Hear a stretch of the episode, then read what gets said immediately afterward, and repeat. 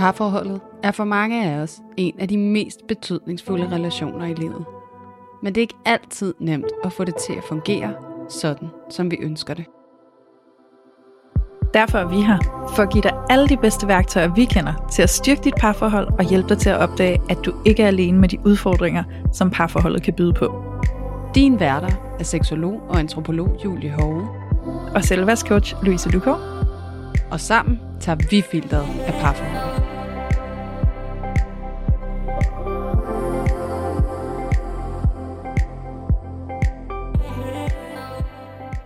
Rigtig hjertelig velkommen tilbage til Parforhold Uden Filter. Og egentlig har jeg lyst til at sige rigtig hjertelig velkommen i mere end en forstand, fordi selvfølgelig er det altid bare rigtig hjertelig velkommen tilbage, men den her gang så er det jo også tilbage i forhold til, at vi har haft et lille fravær. Øh, vi udkom ikke i sidste uge, det er der måske nogle af jer, der lagde mærke til, måske er der også nogle af jer, der ikke lagde mærke til det, men det er egentlig af den simple årsag, at der jo lige har været vinterferie, så i den uge, hvor der var vinterferie, der optog vi ikke, og derfor udkom der ikke noget i mandags sidste uge. Så nu er vi tilbage og øh, klar med et nyt afsnit til jer, og det glæder vi os til. Vi skal i dag snakke lidt om det her med, når man har været på afstand fra sin partner, og man så genforenes. Og det kan jo se ud på mange forskellige måder af flere forskellige årsager, men i denne her kontekst, der handler det om, når at den ene har været væk på en rejse, og når man så forenes igen, efter at der faktisk har været en afstand over flere uger, hvordan føles det så? Fordi nogle gange så kan vores forventning måske godt være, at nu har vi været adskilt og savnet hinanden, og vi glæder os til at se hinanden igen, og vi har den her forventning om gensynsglæde, men i virkeligheden, så kan der faktisk godt være rigtig mange andre følelser til stede også, som måske kan være svære at mærke, eller forvirrende at mærke, som man måske også godt kan komme til at tolke lidt ind i. Så vi kunne godt tænke os at tale lidt om hele det her spektre, der egentlig kommer til stede, når der har været en periode, hvor man har været væk fra hinanden, og man så skal mødes igen. Så, øh, så det gør vi, og det gør jeg sammen med dig. Hej Julia. Hej Louise. Vi har jo begge to lige haft den her oplevelse, egentlig fuldstændig tilfældigt, men, øh, men på mange måder egentlig også meget rart, så vi jo har kunnet snakke med hinanden. Men øh, min kæreste, han tog jo afsted tre uger til Florida på ferie for at besøge en kammerat, og i den tid var jeg bare herhjemme og fortsatte min hverdag. Og så Ja. kom han hjem efter de tre uger, og din kæreste har jo lige været afsted på en forretningstur i, Ja. hvad blev det, en måned? Nej, det blev faktisk til halvanden måned. Halvanden måned? ja, og det var jo altså vildt overvældende. Ja. Jeg ligger allerede ude nu med, med følelsespektret, ikke? Altså, men det var vildt overvældende, fordi at, at han jo tog afsted den, den 28. december, og så øhm, anede jeg faktisk ikke, hvornår han ville komme hjem igen. Og det Mm. gjorde han heller ikke selv, øh, fordi han er ved at starte en produktion op i Vietnam øh, med sin virksomhed. Ja. Så det har bare været sådan, og så skulle han videre bagefter til Japan og Tyskland og alt muligt, og skulle han det, eller skulle han ikke det, og hvad endte det med, og så endte det med, at han nøjes med at komme forbi Tyskland. Så vi kom op i alt i alt øh, halvanden måneds tid, han var væk. Og Ja. øh, det var bare, det har bare været den vildeste øh, følelses rollercoaster. Og det har det faktisk sådan af flere årsager i virkeligheden. Og det har jeg lyst til at sige lidt om, hvis det er okay med dig, Louise. Jamen helt bestemt. Jeg sidder bare og tænker, jeg sad netop og tænkte, luk os ind i det, Julie. Ja, okay. Jamen, det vælger jeg gerne. Øhm, selvfølgelig med respekt for eget privatliv og sådan noget. Ikke? Øhm, Ja. Men jeg tror i virkeligheden noget af det, der er meget klassisk øh, for mange virksomheder, og der gør, er min ingen undtagelse, øhm, det er, at i tiden op til jul og nytår, der kommer ferie og sådan noget, og der er virkelig tryk på. Øhm, og i lang tid, så har jeg måske skruet op og op og op og op for arbejde, og tilladt en hel masse at, at komme ind og fylde min kalender. Og jeg kunne godt mærke, at sådan det der behov for den der juleferie, det blev tiltagende stort. Mm. så, øh, og så kom den juleferie, og så øh, og jeg kunne simpelthen mærke, at jeg havde bare hverken overskud til faktisk at afvikle jul eller nytår, og synes i virkeligheden bare, at det hele var sådan noget, der skulle overstås. Og det er sådan lidt et red flag for mig, sådan wow, jeg har, jeg har ikke rigtig overskud til noget i virkeligheden. Jeg har sådan virkelig bare lyst til at cuddle up under my covet, dovet, og så bare ligge der, du ved, og, og blive til en sofa-kartoffel. Øhm, Ja.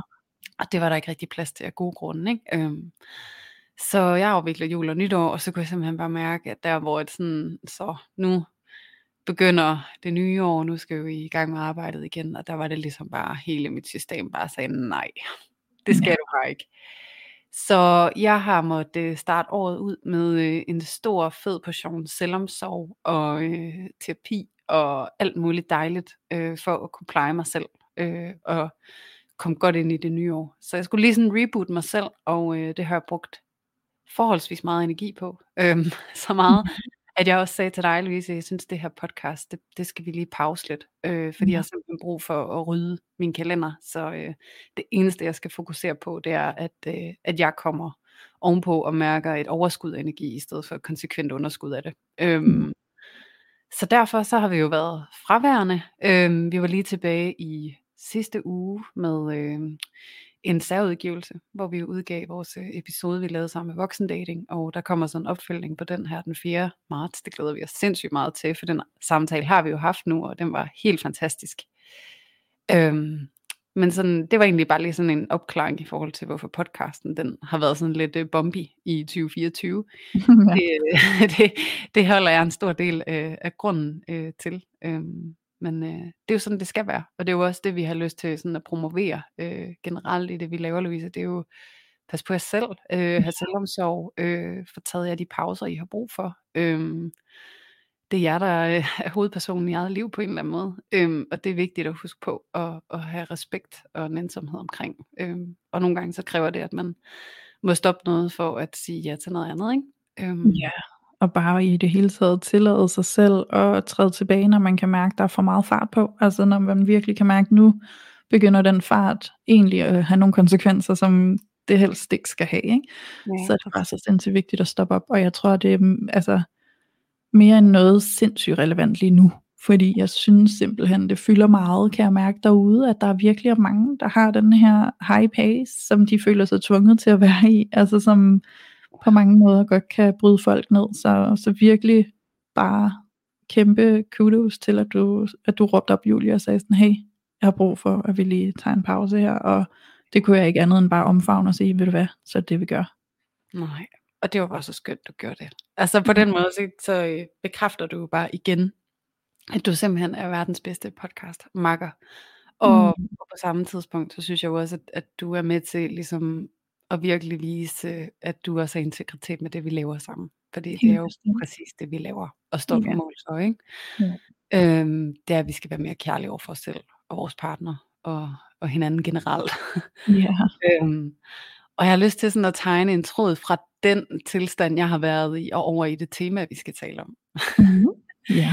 Fordi øh, nu starter jeg med at sige, at min kæreste han var væk øhm, i halvanden måned, og, øh, og fra han tog afsted, øh, at der gik, var min energi nedadgående. Så det betyder faktisk også, at min partner han var væk øh, i en tid, hvor jeg måske øh, mere end nogensinde virkelig havde brug for, at han ikke var væk. Øhm, jeg havde virkelig brug for, at han skulle være her. Øhm, Mm. og han havde virkelig svært ved ikke at kunne være her. Øhm, fordi han også øhm, havde behov for at kunne være der at bakke mig op, øh, der hvor jeg var så presset. Og det var ikke hjulpet af, at han var et sted, hvor der er en stor tidsforskel, og vi sover og er vågen på forskellige tidspunkter af døgnet, og han knokler i døgndrift, ikke? Øhm, så det er bare lige sådan en lille ramme om, at øh, det fravær, som, som vi har oplevet, ham og jeg, det har været øh, helt vildt øh, spændt op af alle mulige følelser. Ja. Og det er jo det, der er udgangspunktet for den samtale, vi også skal have i dag, det er jo, hvordan at alle de der følelser, de har været deres berettigelse i virkeligheden. Øhm, og det, som vi to talte om, Louise, det var jo også, nu undværede vi på samme tid, og vi mærkede begge to sådan en ambivalens omkring de der meget forskelligartede følelser, der dukkede op i det. Øhm, Mm. og kunne kun begynde at forestille os, hvordan det også må være for alle mulige andre. Øhm, det egentlig generelt, det behøver ikke, at man har været væk fra hinanden i lang tid, men det her med forventninger, øh, en forventning til, hvordan er det, når vi ses igen, eller hvordan er det, når vi skal ses, eller øhm, og hvordan det kan sætte alt muligt i gang, på godt og ondt, ikke? Øhm, Ja. så det var derfor, vi snakker om, det, det er vi simpelthen nødt til lige at tale lidt om, fordi det er bestemt ikke unikke oplevelser, vi har haft. Øhm, men, men de er virkelig tydelige lige nu, og der kan jo være noget guld i at give det videre, øhm, sådan at jer, der lytter med derude, også kan få sådan en følelse af, at det er faktisk helt normalt, at Ja. der dukker alt muligt op i et fravær, øh, og i en gensyns øh, forventning og glæde. Øh, der kan også være alt muligt andet. Så øh, det glæder jeg mig bare til at, at sætte lys på sammen med dig. ja, og i lige måde, Julie.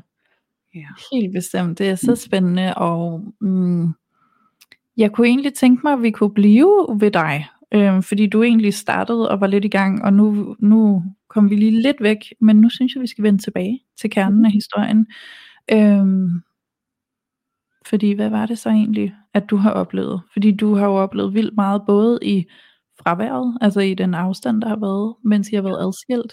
Der har jo været en hel proces, og så er der jo også den, den anden del, ikke? altså sådan processen, der så sker, når det er, at han kommer hjem igen. Hvad, hvad, hvad sker der så lige pludselig? Ikke? Så kunne du ikke tage os på en rejse her? Jeg sidder næsten og føler, at det fortjener være sit afsnit, fordi... Men jeg føler, at jeg kan måske berette min oplevelse. Ej, det ved jeg ikke. Jeg er god til at snakke, når først jeg går i gang. Ikke? Men jeg ja. føler godt, at jeg ville kunne berette min lidt kortere. Så, okay. så jeg ja. synes, vi skal tage os på en lille rejse, så vi lige kan få sådan oplevelsen af, hvordan har, har det egentlig været for dig i den halvanden måned. Både optakten ja. til at vide, nu skal han afsted, øh, hele uvidsheden i, jeg aner ikke hvor længe, og det ved han heller ikke, øh, fordi det er jo også et kæmpe element, når man ikke ved, altså der ikke er en ramme, man forholder sig til, ikke? Ja. Øhm, og så hvad der egentlig sker med dig undervejs, fordi det er jo også, det ved jeg i hvert fald selv også fra min oplevelse, der kan jo også være nogle forskellige faser, mens man er alene, hvor man oplever forskellige ting med sig selv, ikke? Mm. Øhm, og så skiftet til, når han kommer hjem igen, så det er vildt spændende lige at høre om. Ja, men det vil jeg da gerne tage med ind i. Øhm, ja, det har været, øh, synes du, du rammer hovedet på sømmet, når du siger faser. Øhm, fordi ja. det har det helt bestemt været. Øh, da han rejste, der var jeg øh, lykkelig uvidende om, hvor udbrændt jeg i virkeligheden var.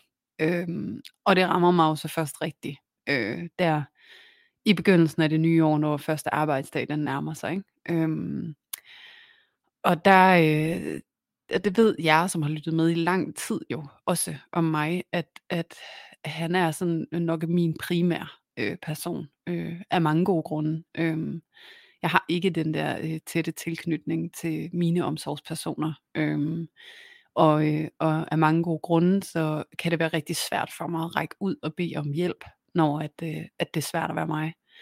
Så, øh, så derfor så er han også sådan en, en, en hovedperson for mig øh, der hvor jeg kæmper med noget, eller har brug for omsorg, og lige få en hånd, og mærke noget kontakt, og sådan noget, så er det jo helt klart ham, jeg vender mig imod. Øhm, og det kunne jeg ikke.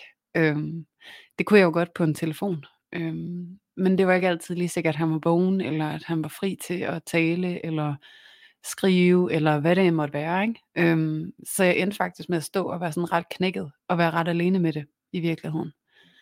Og, øh, og først så gik jeg igennem sådan en virkelig tung, øh, altså næsten sorg, øh, ulykkelighed over, hvor alene jeg i virkeligheden følte mig. Øh, lige der, hvor jeg havde allermest brug for ikke at være det. Og øh, jeg blev presset til, øh, fordi jeg simpelthen, og det er jo, vi er jo sociale væsener, også mennesker, vi har jo brug for hinanden. Det er, det er et faktum, ingen af os kan løbe fra. Øh, så det betød også, at jeg blev faktisk nødt til at række ud øhm, og, og gøre noget, som jeg virkelig øh, til, til dags dato kan kæmpe med, og det er at udtrykke øh, grænser og behov. Så for eksempel til dig, Louise, så, så skriver jeg til dig og siger, at jeg har en grænse, der er noget, jeg ikke, jeg kan ikke præstere lige nu i den her podcast, og jeg har behov for, at der kommer en pause, øh, og jeg ved ikke, hvor længe det skal vare. Øhm, og det i sig selv at skrive den besked og lave den udmelding, det, det er helt vildt for mig. Og på samme måde skulle jeg gøre det med min mor, som, som jeg jo også kan have svært ved at række ud til. Og sådan. Så jeg skulle virkelig, i den første fase der, der, der skulle jeg virkelig tage mig noget mod i virkeligheden til at, åh, nu skal jeg lige række ud og bede om det, jeg i virkeligheden har brug for. Og sige stop mm. til det, som, som jeg ikke har brug for lige nu. Øhm, ja. Og i den periode, der havde jeg sådan, øj, hvor ville jeg ønske, han var der, ikke? Altså virkelig den der længsel efter, du ved, bare kravle ind i hans arm, og så bare glemme at der er noget som helst, der er ubehageligt lige nu og her. Den mulighed havde jeg ikke.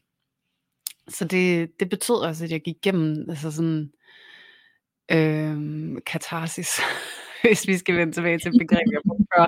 Altså ja. det der virkelig sådan, if you're going through hell, keep walking. Ja. Øhm, så det var lidt den følelse, jeg havde. Men det gjorde jo også, at det fik en ende på et tidspunkt. Øhm, og jeg fik ragt ud, og jeg har fået en god støtte øh, i forhold til at så bearbejde den udbrændthed, jeg var og løbet ind i. Ikke? Så sådan, som tiden gik, så, øh, så synes jeg i virkeligheden, at, øh, at jeg fandt et nyt sted inde i mig. Øh, et nyt sted, som var mit sted, og hvor at der var, ikke på den der hyper-independent måde, ikke den der sådan, jeg kan bare klare mig selv, og jeg har ikke brug for nogen, øhm, og heller ikke på den der lidt ængstlige, sådan, åh, jeg må nøjes med det her, til der kommer noget andet bedre. Mm. Men på sådan en, det er okay at være her. Mm. Øh, altså sådan en ro i virkeligheden. Og, og det sted, det fandt jeg i mig selv, fordi at jeg ikke kunne låne det hos nogen andre. Øhm, og det var benhårdt. Øhm, og det er ikke et sted, altså det er ikke det der med, at vi er uafhængige af andre. Jeg tror i allerhøjeste grad på, at vi er afhængige af andre. Vi er afhængige af kontakten med andre. Øh, tilbage til, at vi er sociale væsener. Men nogle gange, så, øh, eller ikke nogle gange, det er lige så vigtigt, at vi kan finde øh, et, et nogenlunde trygt sted inde i os selv også.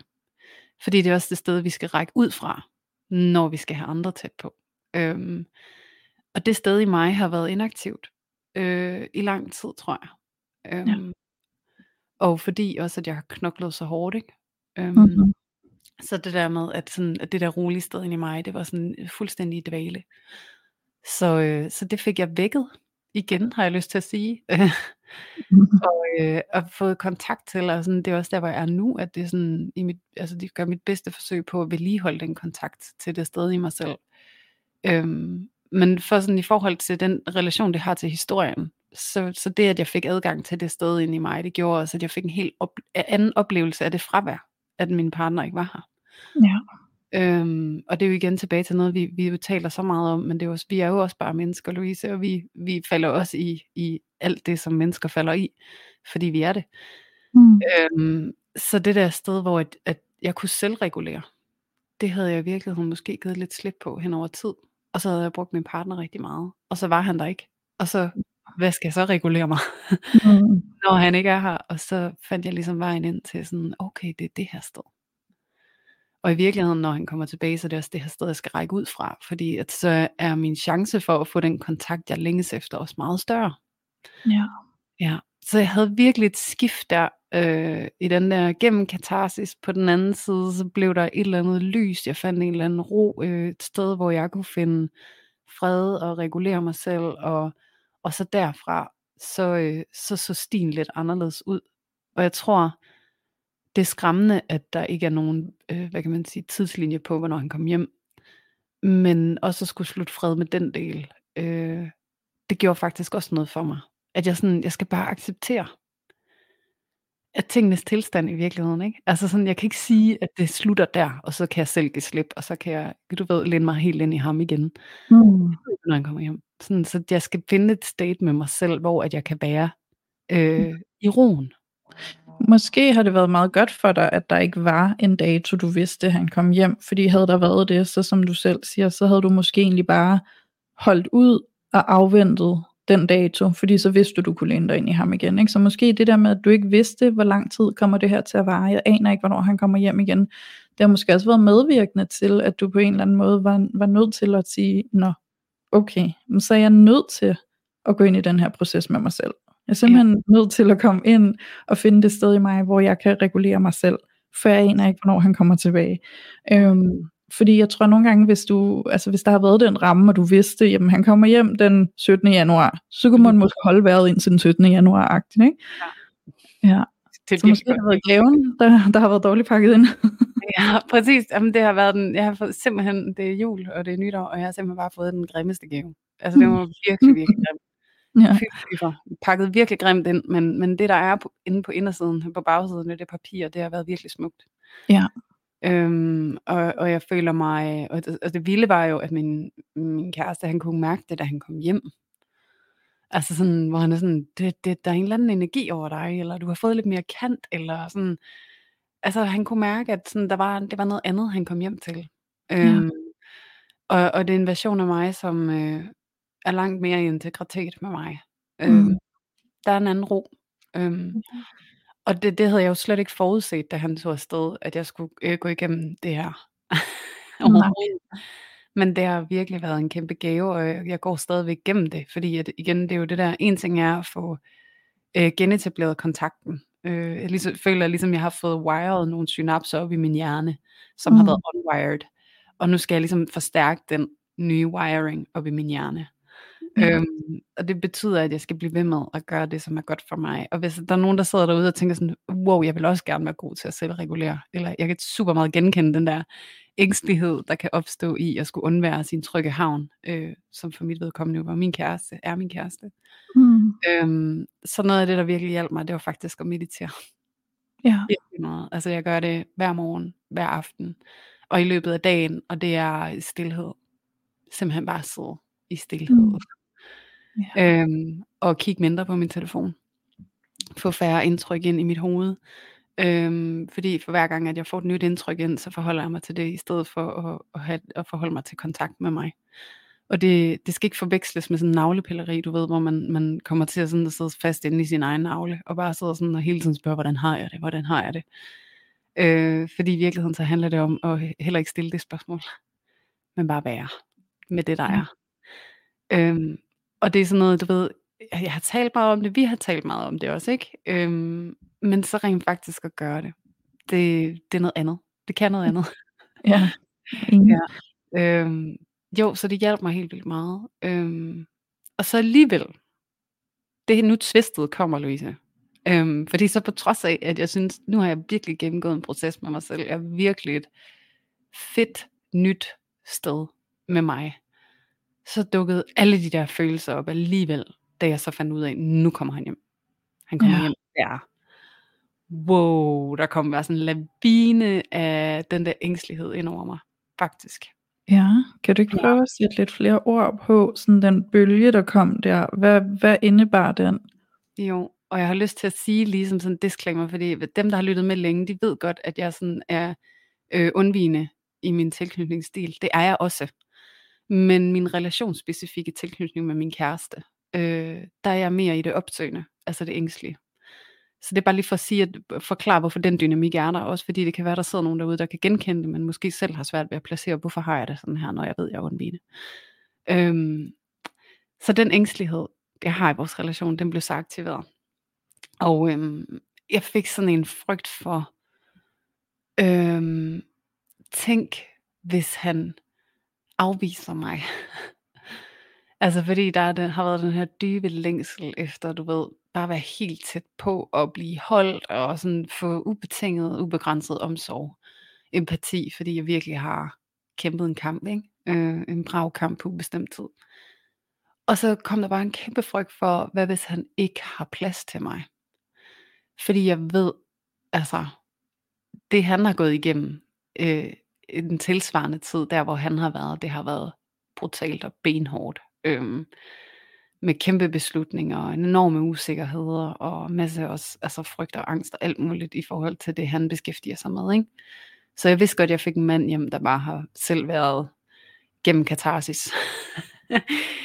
øhm, og så blev jeg så bange for, at han ikke havde plads til mig. Ja. Og det, som min hjerne er wired til gennem min opvækst, det er hele tiden at forberede mig på det værste tænkelige scenarie. Og når at jeg begynder at forestille mig det værst tænkelige scenarie, som i det her tilfælde var at blive afvist i mit behov for omsorg, så begynder jeg at få en bestemt adfærd for at sikre mig selv, for at passe på mig selv i forhold til det her tænkelige scenarie. Og det er der mit arbejde begynder. Fordi den adfærd, jeg får, det bliver en selvopfyldende profeti. Fordi at hvis jeg skal prøve at se mig selv som sådan en flue på væggen udefra, hvad er det, jeg gør lige der, hvor at jeg er panisk bange for ikke at modtage den omsorg, jeg så ender lidt længes efter. Hvad er det for en adfærd, jeg får? Jeg begynder at beskytte mig selv. Jeg begynder at lukke ned. Jeg begynder at trække mig. Jeg begynder at give brødkrummer af mig selv. Øh, holder igen. Øh, så hvis man så mig udefra, så vil man måske sige, at jeg virker reserveret. Jeg virker lukket. Øh, og afvisende. Men det der på indersiden sker i mig, det er jo, det her det er mit bedste forsøg på at beskytte mig selv fra at mærke, at der ikke er plads til mig. Og at der mm. ikke er mm. omsorg for mig. Men hvis jeg møder min kæreste fra det sted. Så det eneste, han ville se, det var, hun er afvisende, hun er lukket, hun tager afstand til mig. Hvad sker der? Det, det vil trigge min kæreste, det er, at han vil være sådan, okay, jeg holder også lige en vis afstand her. Fordi jeg har ikke lyst til at overvælde hende, jeg har ikke lyst til at presse på, fordi der er et eller andet, jeg har sikkert gjort noget forkert, eller der er et eller andet, og jeg har ikke lyst til at gå ind i en konflikt. Så det vil betyde, at det møde, jeg skulle have med ham, det vil være to mennesker, der trækker sig fra hinanden i frygten for at blive afvist, og der ikke er plads. Ja. Ja. Og det har jeg jo erfaringer med at ske før mellem Mm. ham. Ja. Og nu, altså, hvor jeg normalt har været nervøs for ikke at blive imødekommet, ikke at modtage omsorg og blive omfavnet, øhm, det, har været, det har været stort før. Nu var det endnu større, fordi det er halvanden måned, og han har været væk på ubestemt tid, og jeg har gennemgået katarsis, mens han har været væk. Ja. I kan godt begynde at forestille jer derude, hvor meget jeg var på duberne i forhold til at skulle undgå at mærke øh, en potentiel afvisning. Så det betød også, at jeg skulle virkelig forberede mig mentalt på, at han kom hjem. og, øhm, og der havde jeg en god snak med veninden, og så siger hun til mig noget, der er så simpelt, men hun siger, ved du hvad, nu skal du forberede dig på, at det bliver helt fantastisk, at han kommer hjem, og I bare kommer til at få det så dejligt, og I virkelig har savnet hinanden, og at han kommer til at være så glad for at se dig. Prøv lige at tænke på, hvor meget han har savnet dig. Det bliver så godt. Det ved Mm. jeg, det gør. Det sagde hun. Og det på en eller anden måde, det ændrede noget. Sådan, det gav mig lige sådan et holdepunkt, jeg kunne holde fast i, da jeg så skulle møde ham og sige, det der, det er det, der skal være mit udgangspunkt, når jeg ser ham. Men det var så vigtigt at blive støttet i det, fordi det er ikke det udgangspunkt, jeg har inde i mig selv.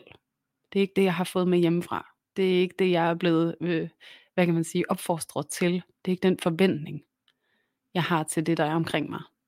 Så der er noget arbejde, jeg skal gøre selv. Der er noget arbejde, jeg skal være bevidst omkring, at jeg er nødt til at gøre.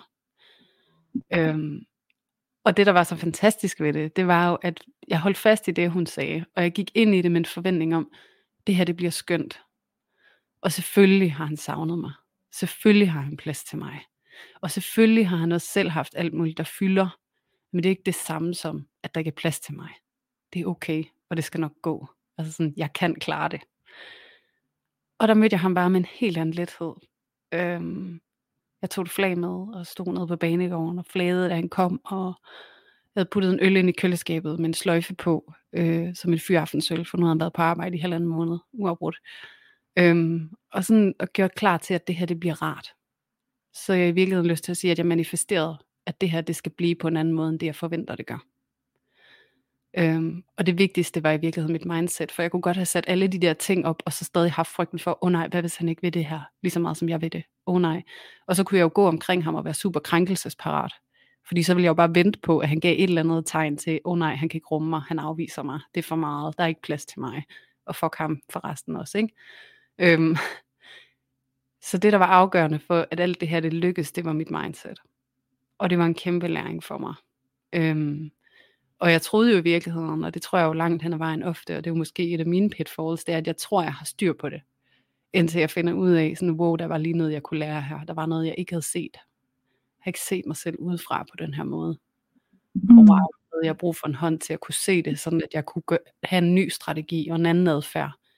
En adfærd, der rent faktisk gjorde, at jeg lykkes i mit forsøg på at få kontakt til min partner, og ikke en adfærd, der saboterede mit forsøg på at få kontakt. Ja. Ja. Mm. Nej, hvor det er fint. Det er jo, mm, jeg tror, der er så mange, der genkender det der med den indre verden og den ydre verden. Ikke? Hvor meget der kan være et clash imellem de to. At vi sådan udenpå kan virke hårde og afvisende og kolde og aflukket. Og indeni er der bare den der sårbarhed, der bare higer og skriger og længes efter omsorg og omfavnelse. Ikke? Ja. Øhm, og hvordan det nogle gange kan blive så misforstået, fordi at man ikke kan se udenpå, at vi har det sådan inde i.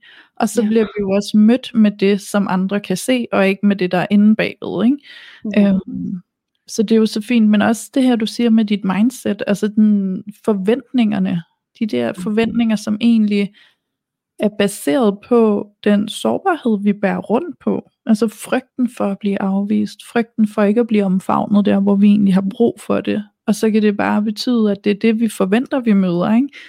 Øhm, hvorfor skulle du have plads til mig? hvorfor skulle du savne mig lige så meget, som jeg har savnet dig? Altså alle de der tanker, som er så sårbare, mm. øhm, og hvor meget det egentlig bare kan lette op, når vi ændrer det perspektiv, og siger sådan, hvorfor skulle han ikke have savnet mig helt vildt? Altså sådan, hvorfor skulle han ikke glæde sig helt vildt meget til at se mig? Og hvis jeg prøver at møde det på den måde, så er det jo bare meget lettere, og så er det meget sjovere og meget mere kærligt, fordi så er der bare en helt anden energi til stede, ikke? Ja, Ja, præcis. Det er jo det der med, at i vores bedste forsøg på at beskytte os selv, der er det nogle gange også der, vi kommer til at sabotere vores Mm. egen mulighed for at få den kontakt, som vi så dybt længes efter. ja. Øhm, og det er bare noget af det, jeg virkelig har fået øje på her. Mm-hmm. at det, det er her, jeg nogle gange går galt i byen. Ikke? Jo. Øhm, at jeg har så snæver en forventning til, at der er plads til mig. Ja. Øhm, man kan sige sådan, for, hvis put, for, for at putte fagtermer på, så er det også der, det undvigende kommer ind. Altså for mig også sådan, der er ikke plads til mig. Mm. Og det har jeg besluttet mig for. Jeg har så mange erfaringer med, at der er ikke plads til mig, så jeg kan lige så godt bare pakke mig selv væk. Det nytter ikke noget alligevel. Øhm, og, og, det der med, at det er noget, jeg sådan virkelig skal øh, tage fagntag omkring. Øh, og tage en aktiv handling på at gøre noget andet. Fordi at det kan godt være, at vi sådan har bevidstheden. Og igen, det her det er bare sådan en af mine kæpheste, Louise. Det er det her med, at mange af os, vi tror, at, at når vi har bevidstheden, og vi kan videreformidle vores bevidsthed til andre, så tror vi også, at det er det, der skal gøre, at de andre tager det hensyn, der gør, at vi ikke skal mærke noget, der er ubehageligt. Men der, hvor vi har bevidstheden, det er der, hvor vi skal spørge os selv, okay, hvad er det for en adfærd, jeg har på baggrund af det her, jeg har med mig? Hvordan er jeg med til at blive ved med at bevare, at tingene er på den her måde for mig? Og så skal vi turde risikere at gøre noget andet. Ja. Og det er bare skræmmende, fordi det vi har gjort indtil nu, det jeg har gjort, når jeg har ikke forventet noget, når jeg har øh, trukket mig og lukket ned og lagt afstand, det har været mit, det har været det, der har gjort, at jeg har overlevet. At jeg kunne det der. Og nu er jeg voksen, og nu er det noget helt andet. Og, og jeg skal gøre noget aktivt for at lave det om. Mm. Jeg er nødt til at se på det og sige, det det her, gør nu, gør jeg helt aktivt noget andet, for jeg fortjener at få en ny erfaring. Jeg fortjener at mærke i virkeligheden, at faren er drevet over. Der sker mm. ikke noget. Jeg kan klare det her. Ikke? Og det er bare den der øvelse, der er så forbandet vigtig. Fordi hvis ikke vi gør noget aktivt, så forandrer det ikke noget. Hjernen vil altid vælge den nemmeste løsning. Og den nemmeste løsning er det, du har gjort flest gange. Så skal den ikke lære noget nyt. Den gør det, den plejer. Den gør det, den kender. Så det, det, vi kan også forvente, at når vi så skal gøre noget andet, så er det pisse hårdt. Og jeg sagde, at jeg forberedte mig en hel dag på, at han skulle komme hjem og snakke i telefon, og skulle sådan virkelig ændre mit mindset, og var super opmærksom på, hvordan kommer jeg lige frem her. Altså sådan, hele tiden prøve at se mig selv udefra, hvad er det for en adfærd, der kommer nu. Åh, nu kan jeg mærke, at jeg passer lidt på. Det prøver jeg lige at lade være med. Jeg prøver lige at åbne op igen, og bare lige blive her, og det er benhårdt. Og det har jeg lyst til at sige til jer derude, hvis det er, I også har, altså som, som mange af os har, som jeg selv har, en eller anden adfærd, der forhindrer jer i at få det, I længes efter. Hvis I gør noget, og I kan mærke, at det er mega anstrengende, det er virkelig hårdt at gøre det her andet, mm, så har jeg næsten lyst til at sige, så, så, så er der en god sandsynlighed for, at du er på rette vej. Fordi det er hårdt at lære ny adfærd, men det er nødvendigt, for at vi kan få det, vi længes efter. Mm. Ja, og det, det er bare vigtigt for mig at sige, fordi åh, det er benhårdt. Mm. Det er virkelig hårdt. Ja. Ja, I just been there. Jeg er der stadig. Jeg er stadig ved at lære ny adfærd. Jeg synes sådan hver dag, det er sådan, åh, det Ja. gør mig, at jeg lige er i gang med noget, jeg ikke har gjort før. Øh, Ja. Det er svært. Men, Ja, det det. det. ja, men det bliver lidt nemmere hver dag. Øh, Mm. Og det har jeg jo også lyst til at sige, fordi det er jo, så, så lærer hjernen jo det som det nye, ikke? Mm. Men det er jo det, vi skal gøre, når vi har fået programmeret vores hjerne på en måde, som ikke er hensigtsmæssig for os. Så det er jo desværre vores eget ansvar at omprogrammere den på sigt, ikke? Øhm, Jo. Og det kræver, at vi tør løbe en risiko. Ja, Ja. helt bestemt. Jeg laver lige en disclaimer her, fordi jeg kan høre, at der er nogen, der bor. og jeg ved ikke, hvor meget man kan høre det ind i min mikrofon. Så Jeg kan ikke høre det. nej, det håber jeg ikke kommer med i, i optagelsen her, for det vil jo være noget forstyrrende. Men, øhm, men hvis I hører noget i baggrunden, så er det fordi, der er nogen, der bor. Og jeg håber ikke, det forstyrrer for meget. Nej. Øhm, Så, Men det er en disclaimer, og jeg tænker opbrud på min historie. mm, Ja. men øh, ja, både og, fordi jeg har egentlig ikke lyst til lige at forlade din historie helt endnu. Øhm, fordi jeg sidder og tænker, at den der, øh, jeg har lyst til at adressere det, fordi jeg tror, der er rigtig mange, der genkender den der, øhm, den der uro, eller sådan Mm. ængstelighed, der kan ske lige op til, at man så skal genforenes. Den der sådan, uh, hvordan bliver det, og hvad sker der, og Mm. altså som du også siger, jamen den der frygt for, hvad nu hvis jeg ikke bliver omfavnet, og hvad hvis han ikke har plads til mig, hvad hvis jeg føler mig afvist, jamen, så må jeg hellere bare også toughen op og tage min facade på, ikke, og beskytte mig selv, Ja. så jeg ikke står der helt øh, sårbar forventningsfuld og ikke bliver mødt, ikke? Mm. Øhm, den tror jeg, der er sindssygt mange, der kan genkende, og jeg har lyst til lige at høre sådan, fordi jeg ved jo også godt, at det var lidt begrænset for jer to, hvordan I kunne kommunikere undervejs, både fordi der var en tidsforskel, men også fordi, at han var jo virkelig bare på hele tiden. Så det var jo også meget lidt, at han overhovedet havde mulighed for at være ved sin telefon, og at I to I kunne tjekke ind med hinanden og kommunikere, ikke? Fordi øhm, jeg er sindssygt nysgerrig på at høre sådan, hvad, altså, hvad havde I haft af kommunikation omkring mødet? Altså det møde, I skulle have, når han står af toget på banegården, og du står der på perron og møder ham. Mm. Hvordan, altså havde I nået at snakke om det, eller hvad havde I snakket om det, inden at I stod der? Altså, vi har snakket virkelig lidt om det. Ja, det, jeg. Altså, det, det, det er præcis det, jeg fornemmer, fordi jeg tænker Ja. også, altså sådan, med din fortælling, så lyder det netop også som om, at det har været den der, jeg har ikke vidst ret meget om, hvad jeg skal forvente, jeg har ikke vidst ret meget om, hvor han er henne, så det hele får lov at blive et gætværk, ikke? Mm. Ja. Altså, han har jo virkelig meldt ud, altså, hvor presset han er, ikke? Altså, Jo. han har virkelig prøvet at give udtryk for, øh, hvordan hans liv ser ud, der hvor han er.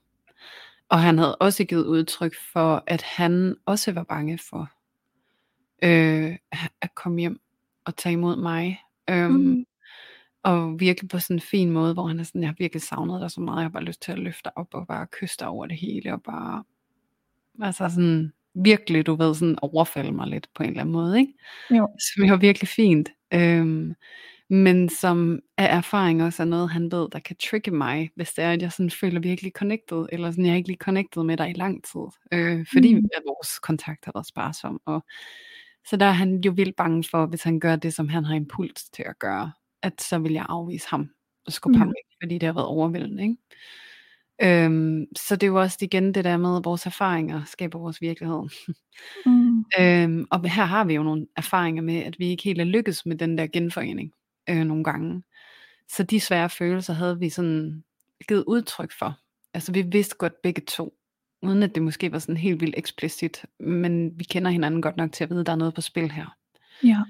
Øhm, og jeg tror i virkeligheden noget af det, som vi gjorde hver især, det, det er jo noget, vi gør i vores parforhold generelt. Altså det er vores måde at være i vores parforhold på, det er, at vi er nysgerrige på, at vide, hvad min andel er i, at det er sådan her. Mm. Og hvad, hvad er det, jeg skal arbejde med, for at vi får et andet output øh, på den her situation, som ingen af os er særlig øh, tilfreds med. Ja. Øhm, og jeg tror, at der er en stor tillid mellem ham og jeg, til at vi gør vores arbejde hver især, for at få øh, det udfald, vi ønsker. Så, så på den måde, så kunne jeg også mærke, at da han mødte mig, altså jeg havde jo tilliden til, okay, han tager hånd om det her, øhm, så godt han kan, og han har tillid til, at jeg gør det samme. Og bare det, at vi ved det, så mødes vi også lidt i en anden lethed.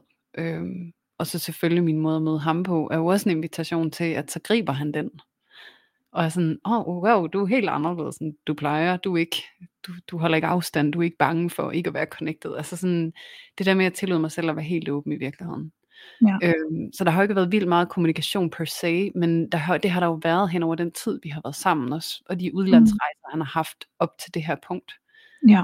Øhm, fordi vi har talt om det, når han er kommet hjem. Vi har også talt om det her med, hvordan connecter vi, inden du tager afsted? Hvordan er vi i connection, mens du er afsted? Hvordan reconnecter vi, når du kommer hjem?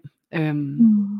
er jo en dialog, vi har øh, i bagtæppet af alt det her, fordi vi er meget bevidste omkring, at det her med at rejse og være væk så lang tid, altså det har en pris. Ja. Øh, og det, det, altså det kommer til at kræve noget af os. Øhm, og så kunne det være, at det havde andre livsomstændigheder, så ville kræve noget andet. Men det her, det er en livsomstændighed for os, og, og det er noget, vi skal tage hånd om, fordi vi lader ikke bare stå til, fordi så ved vi godt, hvad der sker. Så gør vi det, der ligger lige for. Ja. Øhm, og som jo er hver vores dårlige mønstre. Ikke? Øhm, Ja. Så på den måde, så sådan implicit mest, men også lidt eksplicit, har vi jo prøvet at forventningsafstemme. Ja. Øh, men det, der har været interessant ved at være så adskilt i virkeligheden, det var, at jeg tror, at det, der blev tydeligt for mig den her gang, og tydeligere end det har været før, det er at være min andel i, at det går galt, når vi genforenes. Mm. Ja. Og det er den jeg, del, jeg kan gøre noget ved. Øhm, igen, det der med, hvordan, er, hvordan vi møder verden, har også meget at gøre med den feedback, vi får fra verden. Mm, absolut. Ja, og og jeg tror Mm. bare det der med, hvor det sådan, at det, at det blev virkelig sådan, et sort på hvidt gik op for mig, sådan, wow, hvor møder jeg bare verden med den største mistro Ja. og mistillid øh, til, at der er plads til mig, og jeg godt må være her. Øh, og særligt ham, der er vigtigst for mig, han er den, der får mest af det, fordi det er reglen. Det er dem, der tættest på os, der får det, det største del af skraldet. Ikke? Øhm, og jeg tror, det var sådan, det, det er jo mit takeaway, at det i virkeligheden er, fordi jeg tror, det jeg har troet mange gange, det var, at det skulle være den der afstemning i vores kommunikation og vores dialog, det var den, der var afgørende. Og så har jeg måske faktisk overset lidt, altså sådan, det jeg skal gøre op med internt i mig. Ja. Jeg har forfaldet mig på, at det er dialogen, der skal løse det for os, i stedet for, at Mm. jeg skal have en dialog med mig selv. Ja. Der er også noget, Ja, jeg skal begge dele er jo vigtige, ikke? Altså, de skal jo spille sammen. Præcis, men hvor jeg tror, at sådan, igen, jeg bliver meget øh, kommunikativ. Altså det skal kommunikeres mm. væk ihjel. Ja. Øh, og så kan jeg godt komme til at overse lidt den del der af, hvad kan jeg i virkeligheden selv gøre ved det. Ja, Som præcis. jo også er virkelig vigtigt at opdage, ikke? fordi det er også forskellen på at være magtesløs over for det. Vi er nødt til at kommunikere, for at det ændre sig, i stedet for at kommunikere med sig selv og sige sådan, kan jeg vide, hvad mit bidrag er? Hvad kan jeg egentlig gøre Mm. herover, Mm. som vil være hjælpsomt for mig? Så, Ja. Fordi så føler jeg en magt igen omkring situationen. Mm. Ja, jeg tænker også, at det, ja, grunden til, at jeg lige lyder lidt stille, det er, fordi jeg så reflekterer over det, du siger. Mm. Øhm, fordi jeg tror på, at den sådan interne og eksterne kommunikation går meget hånd i hånd. Øhm, jeg ser, hvad du siger, fordi det er det der med, sådan nogle gange, så hvis vi vil øh, tale meget, altså dialogen øh, kan nogle gange, altså det, okay, jeg skal lige prøve at finde ud af, hvordan jeg vil formulere det her, men det er fordi nogle gange, så den der dialog, vi gerne vil have med vores partner, den, den afhænger jo også af, hvordan vi træder ind i dialogen, med hvilket fokus, eller med hvilken øh, sådan hensigt eller intention, ikke? fordi hvis dialogen handler meget om, øh, at pege på vores partner, eller kigge på, hvordan vores partner kunne gøre noget anderledes, eller et eller andet andet, eller hvis dialogen handler meget om, hvorfor noget er svært for os, og så videre, så kan det jo netop hurtigt godt blive sådan en måde, hvorpå, at vi ikke får kontakt til det, du snakker om i din indre dialog, det der med, hvordan er det egentlig også, jeg selv møder op? Mm. Øh, det kan måske komme til at øh, blive fuldstændig sådan forputtet ind i den der dialog, der handler om alle mulige andre grene til det. Ikke?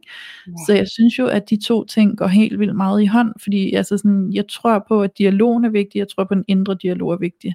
Samtalen med os selv, indsigten, øh, selverkendelsen, som jo nogle gange er noget af det allersværeste, der hvor vi kan kigge på, hvordan er det også, jeg egentlig selv bidrager til det udfald, jeg ikke kan lide.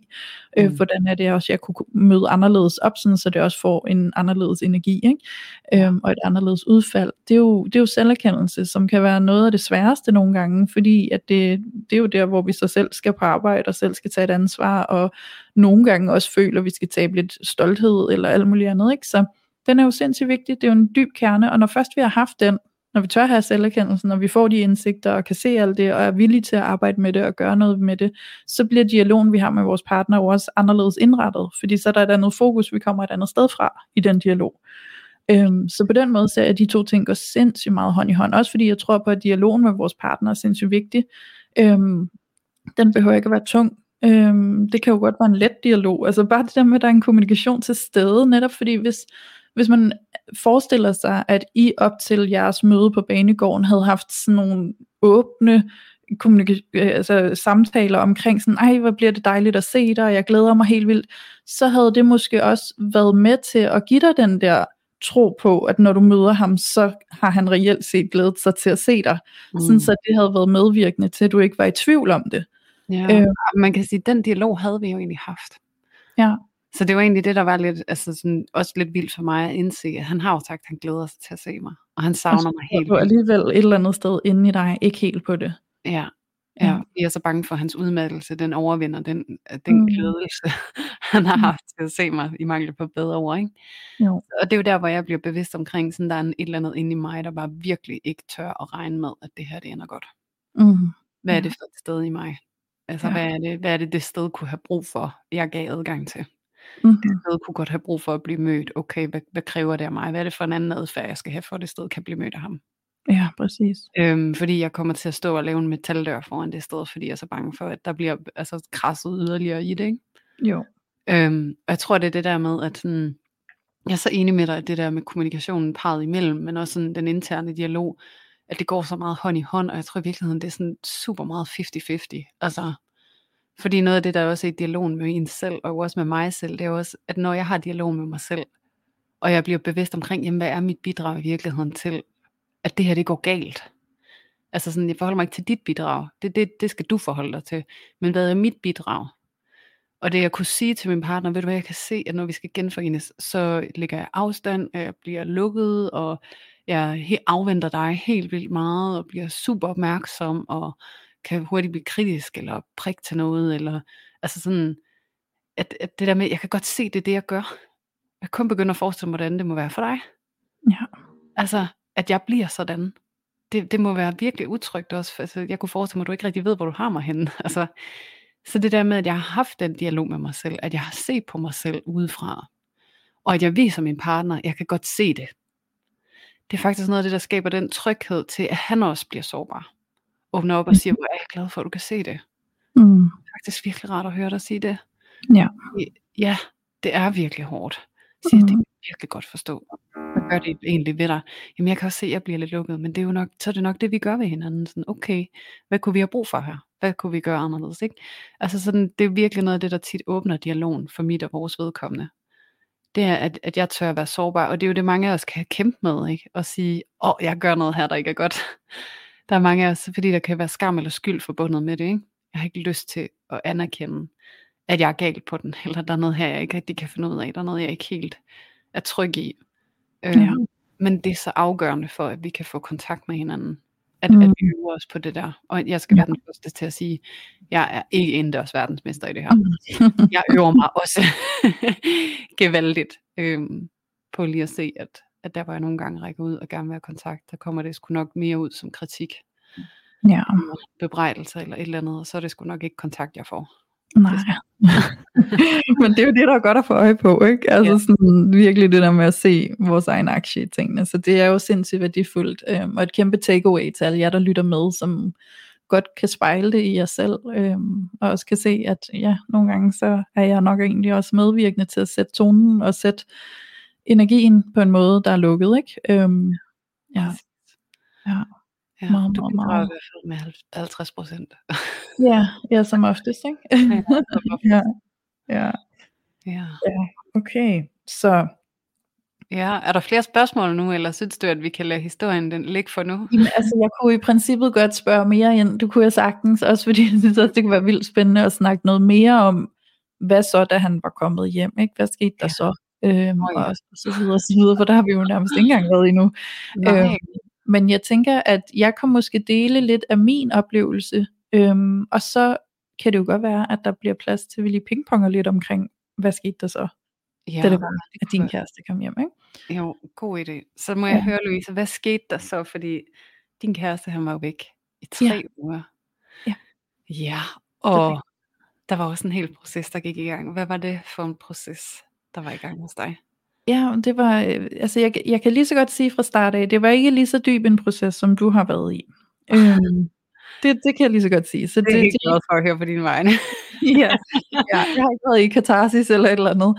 Øhm, det, det har jeg dog ikke. Øhm, jeg tror egentlig, jeg har lyst til at starte med præfasen, fordi da det er, at min kæreste han har booket den her rejse til Florida, øhm, der er jo mange, der sådan reagerer, når vi fortæller, at Nå, nu skal han afsted på ferie i tre uger, og spørger sådan, Nå, ej, hvordan bliver det for dig, og, åh, og du der dat, ikke? Altså sådan, kommer du ikke til at savne helt vildt, og sådan noget, ikke?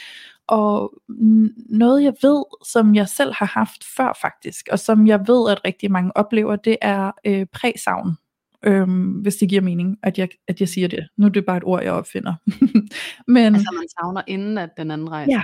præcis, at man nærmest oplever, at, at bare fordi jeg ved, at nu skal du til at være væk i en lang periode, så savner jeg dig helt vildt på forhånd, og jeg, jeg er allerede der, hvor jeg kan mærke, det er svært for mig at lade mig adskille. Altså det, det er svært for mig, når jeg skal sende dig ud af døren og sige, at vi ses om tre uger. Ikke? Mm. Og at det for nogen jo også kan blive så øh, stor og hård en følelse, at det virkelig er opslidende og drænende og føles meget ængstligt. Ikke? Mm. Øhm, men, øh, men ja, nej, den havde jeg ikke. Jeg havde tværtimod, øh, hvad der måske føltes, altså jeg, jeg kan huske, jeg havde det sådan lidt, mm, jeg skal måske ikke sige det for højt det her, for det kan godt være, det lyder sådan lidt, øh, lidt køligt, ikke? Men, men på en eller anden måde, så glædede jeg mig lidt til det. Øh, jeg glædede mig lidt til, at han skulle afsted på en, på en dejlig ferie, og at jeg skulle i princippet have en dejlig ferie herhjemme. ja. øhm, og det kommer så også af, at øhm, der har været ligesom en optakt til, at han skulle afsted. Fordi han tog afsted i starten af januar, og inden det, der havde han haft øh, to-tre måneder super pakket med sin øh, sæsonvirksomhed, øh, som kører hen over julen, og det vil sige, det starter jo allerede i oktober. Øhm, og så intensiverer det ellers bare, jo tættere vi kommer på juleaften. Og, og der var altså bare knald på, ikke? så der var, der var virkelig sådan intens øh, pres på her, for der var også noget stress i luften og sådan noget for hans vedkommende, og det tror jeg, at de fleste, der har oplevet det, når den ene part er stresset, så påvirker det selvfølgelig også den anden part. Øhm, så er der ligesom en eller anden form for øhm, afkast til den anden. oh, yes. øhm, Ja, så, så det kunne jeg godt mærke, at vi havde jo gået der i nogle måneder, det hele havde virkelig været tens med alt det arbejdsstress, der lå. Øhm, og det kunne jeg mærke, at jeg også var blevet lidt drænet af, og, og egentlig også glædet mig til sådan, ah, det er dejligt nu, at sæsonen er overstået, vi kan lette op igen. Øhm, og på den måde, så tror jeg egentlig, at i hele den periode havde jeg også bare været meget for ham for at støtte ham i den periode, han gik igennem med så meget arbejdspres. Øhm, og, og på den måde, så glædede jeg mig egentlig også til at have lidt tid alene. Ja. Og jeg tror, um, ja, og med, med tid og med alder og sådan noget, så tror jeg også bare, at i takt med at lære mig selv meget bedre at kende, så går det også bare enormt meget op for mig, hvor essentiel alenetid også er for mig. Mm. Og, og så kan man sige sådan, min kæreste og jeg øh, har jo men nu har han så startet et job, så det betyder, at nu tager han jo afsted til et kontor om morgenen. Men inden det, der har vi jo i mange år begge to været, øh, altså arbejde hjemmefra som selvstændige. Ikke? Så vi har jo også tilbragt stort set 24-7 sammen i, i nogle år. Ikke? Øhm, så på den måde har der jo naturligvis heller ikke været meget alene tid. Og det glædede jeg mig til. Det var det, jeg glædede mig til. Jeg glædede mig ikke som sådan til, at vi skulle være adskilt. Jeg glædede mig bare til at have den der tid med mig selv. Øhm, så jeg sendte ham jo afsted på ferie, og det var fint. Og øh, rigtigt nok, så kom jeg jo til at nyde den her tid, jeg havde med mig selv enormt meget. Og noget af det, jeg lagde mærke til, det var, at fordi at jeg var alene, og fordi der ikke var øhm, ham herhjemme med en masse input og øh, spørgsmål og alle mulige andre ting, som der normalt er i vores hverdag, når vi går op og ned af hinanden hele dagen, så fik jeg lige pludselig et helt andet overskud, fordi jeg kun skulle tænke på mig selv, og jeg havde kun mine egne tanker i hovedet. Jeg havde ikke sådan input, der kom flyvende hele tiden, som jeg også skulle forholde mig til. Øhm, så der kom lige pludselig et overskud. Jeg blev meget overrasket over at se sådan mig selv værende overskudsagtig i hverdagen på en måde, jeg egentlig ikke plejede at være. Altså ting, som jeg normalt ville være sådan, åh, du ved, overgår ikke at lave mad, eller overgår ikke opvasken, eller sådan et eller andet andet. Og der var jeg bare sådan, du, du, du, du, det går, det ordner vi bare, det gør vi bare. altså, der er ikke nogen problemer her, ikke? Øhm, så lige pludselig så var jeg jo bare sådan helt flyvende, øh, og fyldt med energi, fordi at der var simpelthen bare, ja, plads til mig selv på en helt anden måde, ikke? Øhm, og det var en fed oplevelse, og jeg delte den også med ham. Altså det skal lige hilse at sige, min kæreste og jeg, vi er super transparente. Vi snakker om alt mellem himmel og jord. Øhm, så det bliver ikke rigtig lagt låg på noget. Så, så jeg deler det også med ham og siger sådan, du skal se mig herhjemme. Jeg fyrer rundt som den vildeste housewife og bare har styr på det. Øhm, det griner jeg af, fordi det har været lidt en joke tidligere hen, fordi at jeg ikke altid har haft det overskud. Øhm, men, øh, men så jeg havde det jo faktisk rigtig, rigtig godt, øh, og det delte jeg med ham, og jeg sørgede selvfølgelig også for at dele med ham på en måde, hvor det ikke bare var sådan, hey, jeg har det alt for fedt uden dig, vel? Altså, fordi det er jo ikke på den måde. det skal jo heller ikke misforstås. Det er jo ikke, fordi jeg ikke også glædede mig til, at han skulle hjem igen. Øh, det var bare en fed ferie for mig, tror jeg, jeg vil betegne det som. Ja. Øhm, Så, men, men alligevel, så tror jeg, at det vi fandt frem til, det var, at det havde jo så alligevel påvirket noget i ham, fordi han var sådan, det gjorde et eller andet ved ham, det der med at være sådan, okay, så du har det bare mega fedt, når jeg ikke er der, eller hvad? Mm. øhm, og jeg var sådan, jeg har nok bare et overskud, og det er vigtigt for mig, at du ikke tager det personligt, at, at det har noget med dig at gøre på den måde, fordi der er jo også en naturlighed i, at der opstår et andet overskud, når man kun skal tage hensyn til sig selv. Ja. Øhm, og så det er jo ikke noget personligt, det er jo ikke fordi, der er noget galt med dig, det er jo ikke fordi, der er noget, du gør forkert, det er bare sådan, det er. Altså det er bare nogle gange nemmere kun at tage hensyn til sig selv. Øhm, og det tror jeg også, at, at mange vil kunne genkende, hvis de har prøvet den form. Øhm, også noget, jeg snakker nogle gange med andre mennesker, der også har prøvet at rejse alene og sådan noget, som også bare siger sådan, det er det fedeste at rejse alene, fordi man skal ikke spørge nogen, har du også lyst til, at vi spiser her? Eller har du også lyst til at lige at dreje ned ad den her gade og se, hvad der sker? Man gør det bare, fordi det er kun en selv, man skal spørge. Ikke? Ja. Øhm, så det er der selvfølgelig en frihed i, og en, en dejlig, sådan, et dejligt overskud til stede i. Det var det, jeg oplevede. Så jeg, jeg gjorde meget ud af at sige til ham, at jeg jo absolut også glædede mig til, at han skulle komme hjem igen. Mm. Øhm, og jeg kunne også godt mærke, at da vi sådan kommer hen over de første to uger, og vi går ind i den tredje uge, der kunne jeg godt mærke, at der var et savn, der ændrede sig. Fordi inden da, der havde jeg sådan et meget, øh, du ved, sådan nærmest ikke noget savn øh, i en eller anden forstand. Ikke? Mm, der kan jeg godt mærke til slut der, lige inden han skal hjem, der begynder jeg at få noget savn. Der kan jeg godt mærke sådan, så nu, nu har det også været en sjov ferie, nu må du godt komme hjem igen. Ja. Øhm, ja. Øhm, og det snakkede vi om, og bare snakkede om, at vi også glædede os til at se hinanden igen, og så kunne jeg mærke på min kæreste, fordi han i tale satte også det der med, at han synes også, det var lidt sådan, lidt underligt at skulle se hinanden igen, og han var sådan lidt, ej, jeg ved, hvordan det bliver, når vi ser hinanden ude i lufthavnen, og så videre, så videre. Øhm, og jeg tror på en eller anden måde, så virkede det på mig, som om han var faktisk lidt mere sådan spændt på, hvordan det ville være at se hinanden igen, end jeg var. Øhm, jeg ved ikke præcis hvorfor, men jeg tror godt, det kan forklares med den der med, at man kan nogle gange lægge rigtig mange tolkninger i, hvordan det føles at se hinanden igen. Øhm, er det bare butterflies og uh, eller, eller hvad, ikke? Eller er det bare sådan meget basic, bare sådan, hej, der var du agtigt, ikke? Og hvad betyder det så, hvis man ikke er helt op at køre over at se hinanden igen og sådan noget? Det kan man nogle gange godt komme til at læse ind i, ikke? På ja. alle mulige måder, som, som man ikke nødvendigvis skal eller behøver. Mm. Øhm, men, øhm, men det blev egentlig, altså jeg føler faktisk bare, at det har været ret stille og roligt, fordi jeg henter ham i lufthavnen, og det var dejligt at se ham, og vi kyssede og var glade, og så tog vi hjem. Øhm, og så sker der jo så bare det, at da vi kommer hjem, så er det så der, hvor vi begynder at møde sådan, nå, nu skal vi lige regulere. Vi skal lige kalibrere til, at nu er vi her begge to igen. Ja. Fordi jeg afgiver jo noget af al den her frihed og overskud, der var i at være alene. Fordi nu er han hjemme igen, så det vil sige, nu er vi to, der skal fylde lejligheden ud, og vi er to, der har hver vores behov. Vi er to, der har hver vores rutiner, og det påvirker hinanden, og det er sådan, det er. Det er helt naturligt. Men det skulle jeg jo så lige vende mig til igen, ikke? Mm. Og, øhm, og han sad lidt med en eller anden, som jeg lige har forklaret, ikke? Altså han havde lidt den der sådan, åh, synes du det er lidt federe, når jeg ikke er her? Øhm, så der var alligevel noget i ham, der godt kunne føle, at han ikke lige helt var velkommen hjem, eller at han var lidt et forstyrrende element. Og det kan jeg godt forstå har påvirket ham, og gjort ham sådan lidt sådan, det er sgu ikke det fedeste at føle. Øhm, så det arbejdede vi selvfølgelig på at snakke lidt om, og jeg ligesom øh, gjorde mit for at forsikre ham om, at jeg altså var glad for, at han var hjemme igen, men at der bare var en naturlig kalibrering, der lige skulle finde sted. Øhm, så, så, så vi mærkede jo også, hvordan det påvirkede, fordi så røg vi lige ind i nogle diskussioner, der var afledt af den følelse. Mm. Øhm, ja. Ja, og det er jo meget naturligt i virkeligheden, ikke?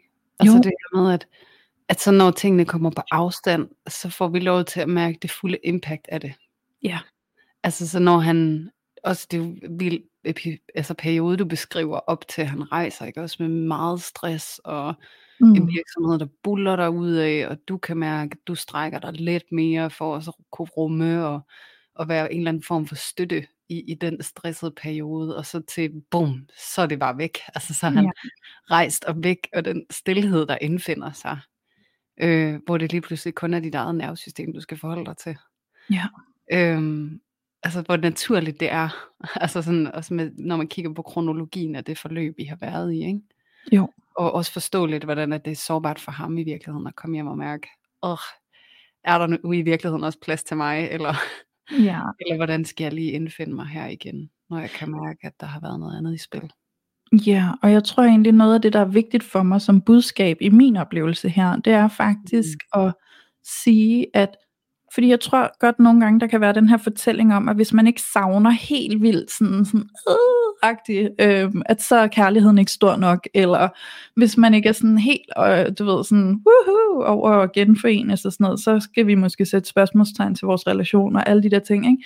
Ja. Øhm, så, så jeg tror sådan, fordi jeg har selv mærket det der med, at jeg følte så meget lethed, og jeg bare var sådan, afsted med dig. Du skal da hygge dig i Florida, og jeg skal hygge mig herhjemme, og så glæder jeg mig til, at vi ses om tre uger.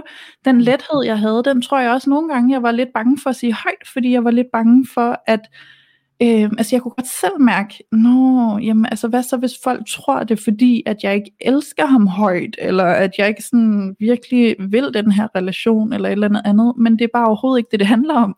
Øh, eller endnu værre, han tror, at du ikke elsker ham, ikke? Ja. Altså, man kan komme til at fortælle sig selv det, fordi mm. du har så ret, når du siger, at der er sådan en eller anden dogme om, ja. at man bare skal altså, virkelig savne sin kæreste, og ikke kunne ja. eksistere uden dem, ikke? Jo. som jo er en af de der Disney-fortællinger. Altså sådan, Præcis jeg kan ikke leve uden dig. Der er bare, ej, når du ikke er her, så kan jeg ikke få luft. Altså sådan, den der romantiserede øh, blik på, hvad afsavn det er for noget. Ja, det er jo det, og det er det, jeg egentlig godt kunne tænke mig at bidrage med et andet perspektiv på. Fordi ja. jeg er ikke i tvivl om, hvor min kærlighed til min kæreste ligger henne. Jeg er ikke i tvivl om, hvor meget jeg elsker ham og elsker vores liv sammen. Så det er også meget befriende for mig at kunne have det så let med at være væk fra hinanden og nyde den tid og så også glæder mig til, at vi er tilbage igen til at være sammen igen. Ikke? Øhm, så, så, så jeg tror også bare, det, det er min måde at sige, hvis du sidder derude og måske føler den lethed, så behøver du ikke at skamme dig over det. Altså, og du behøver ikke at være bange for, at det betyder, at, at han så ikke er den rigtige for dig, eller et eller andet andet, som vi måske kunne sidde og bilde os selv ind. Ikke? Ja. Ja, det er bare fordi, der måske er en god tryghed, og en god sådan, balance, og altså, ja. ja. Ja, pas på med at lave en fejlslutning på ja. manglende afsavn. Øhm, ja. Fordi det kan der, der kan være så mange gode grunde til, at du ikke savner. Øhm, ja. Og når du beskriver det forløb, der har været op til, så tænker man sådan, selvfølgelig savner du ikke. Altså det har jo været et kæmpe pusterum også, ikke? Altså oven på så hektisk en periode, og så bare lige få lov til at room, og lige ja, ja. pause det hele, ikke? Jo. Så du lige kan lande i dig selv også, ikke? Altså jeg tror, at juletiden for mange er stressende, og så kun endnu mere for jer, ikke? Fordi han har den sæsonvirksomhed. Ja. Øhm, så det giver jo bare så god mening, at det mm-hmm. afsavn, det havde sin tid om at indfinde sig. Øhm, ja og at der ikke er noget galt med jer, øh, fordi at det er sådan, det ser ud, men at, hvor er det bare naturligt, at det, ja. det, at det er det, der sker, det er sådan, det ser ud. Og på samme tid, så har jeg også lyst til at sige, at det man ikke savner, altså det kan jo betyde så mange ting, altså der er så mange betydningsrammer på det manglende afsavn. Øhm, det er ikke nødvendigvis, fordi man ikke er skabt for hinanden, men det kan være, at der er en rolle, du indtager, når din partner er der, som, som du faktisk har godt af at få en pause fra. Og så kan det være, at det er den rolle, som der kan give mening at kigge på. For sådan kan det også være i nogle parforhold. Mm. Og sådan var det jo også for mig. Jamen, der er også en rolle, øh, som jeg er blevet bevidst omkring i det her forløb. Altså at jeg tager overansvar på det følelsesmæssige. Jeg tager overansvar på relationen. Øhm, ja. Og jeg kræver ikke ret meget. Og jeg bøjer mig lidt for meget. Øhm, fordi det ligesom måske er netop der, hvor jeg synes, at, øh, at det er min bane, som jeg skal spille på. Ikke? Øhm, mm. Og det kan sagtens være, det er det. Det er en bane, jeg spiller på, da jeg er god til at spille på den. Øhm, det er et ekspertiseområde i en forstand. Ikke? Ja. Øhm, men det gør også, at jeg er i risikozonen for at gå ind og tage et overansvar. Øh, og jeg kommer til at overforbruge mig selv, og jeg kommer til at træde ind i en rolle, som udmatter mig, som er med ja. til at bidrage til min udbrændthed. Så når at der ikke er det element, der inviterer mig ind i den rolle, ikke bevidst, ubevidst, men når det element ikke er der, så kan det være, at jeg mærker en ro mm. og at der er overskud til noget andet, fordi jeg ikke bruger min energi herover. Ja. Og det kan jeg også genkende som mor med en 7-7-ordning. Ikke? Altså når min søn ikke er her, så er der også overskud til andre ting. Øhm, så det er ikke fordi, der er noget galt med, at man bruger energi, eller man måske tager et overansvar, øh, fordi der er en bane, man synes, man er god til at spille på. Det er helt normalt. Det er helt okay. Mm. Men måske er det det, man kan tage ud af, at der heller ikke er der sådan. Det kan være, at man overforbruger det lidt. Eller det kan være, som i din historie, Louise, der er mange gode grunde til, at det ikke er der. Men det er det der med, at man sådan er større til, tør at stille sig nysgerrig over for, at der ikke er et savn, i stedet for at se det som en dommedagsprofeti for ja. jeres Det er jo det der med ikke at være bange for det, fordi jeg tror også tit, det er det, folk kan blive. Altså bange, ja. hvis de ikke mærker det der excruciating savn til ja. deres partner, når man er adskilt. Ikke? Men det behøver jo ikke at være sådan, og det er jo også igen sådan, lige at tænke lidt over sådan øh, rammerne, ikke? fordi det kan da godt være, hvis man kun har været sammen et halvt år, og man er drønforelsket, at så til savn det er helt naturligt, at det er der bare, man er væk fra hinanden i en time, ikke? Altså, hvor at, at min kæreste og jeg, vi har været sammen i snart otte år, ikke? Altså, så det er jo også, hvor er man henne i relationen, ikke? og hvor tryg er den, og hvor afslappet er den, og alle de der ting, ikke? fordi behøver altså ikke altid at være kæmpe øh, øh, følelser, der er helt ude i enderne af spektrummet, før at det er rigtigt, ikke? Altså sådan, det, det, nogle gange er det jo mere afbalanceret, ikke? Og det er jo måske også rart nogle gange i virkeligheden at få lidt afveksling i noget, ja. der normalt bare er, øhm, ja, som det er, ikke? Ja, og når man er et par, så er man jo også orienteret mod det vi. Ja, ja. jeg, og kom til at tænke på lige nu, sådan, det kan være, at den der gensynsglæde med en selv, den overskygger afsavnet til den anden. ja, det er også en god vinkel. Ja, og det er okay. Ja. Hvor er det fint. Og så lige få lov at mærke, wow, hvor er det lige dejligt, bare lige at se og møde mig selv helt Ja. ja. uden øh, at skulle forholde mig til nogen som helst andre. Uden påvirkning af andre. Ja, og smukt lige at have den oplevelse. Og igen, jeg har den Ja. også, når min søn ikke er. Det er ikke, fordi jeg ikke Mm. elsker ham. Det er ikke, fordi han er det forkerte barn. Øh, Men det er fordi, at, at der er noget af mig, som, som der måske ikke er så meget plads til med god grund, når han Ja. er der. Ja. Som så får fuld rådrum, når han ikke er der. Og det er Mm. okay at elske Ja. begge dele. Det er der ikke noget galt i. Det er ikke fordi, Nej. At det er død og ødelæggelse. Nej, præcis ikke. Og jeg tror også bare, det er vigtigt for mig at sige, fordi det du siger nu, Julie, det giver jo så god mening, også det der gensynsglæden med sig selv, det der øjeblik, hvor man også kan udforske sig selv, Ja. fordi nu er der ikke andre, jeg tager hensyn til. Fordi det er også en naturlighed, og det tror jeg også nogle gange, vi kan have nogle fortællinger om, på, på den ene eller den anden måde, men det der med, det er jo altså enormt naturligt og menneskeligt, at når vi lever sammen, så er vi jo en version af os selv, som på en eller anden måde er tilpasset og påvirket af, hvem vi er sammen med. Ja. Øhm, og deres rytmer og rutiner og deres indflydelse og alt muligt andet, det er unægteligt sådan, vi fungerer som mennesker.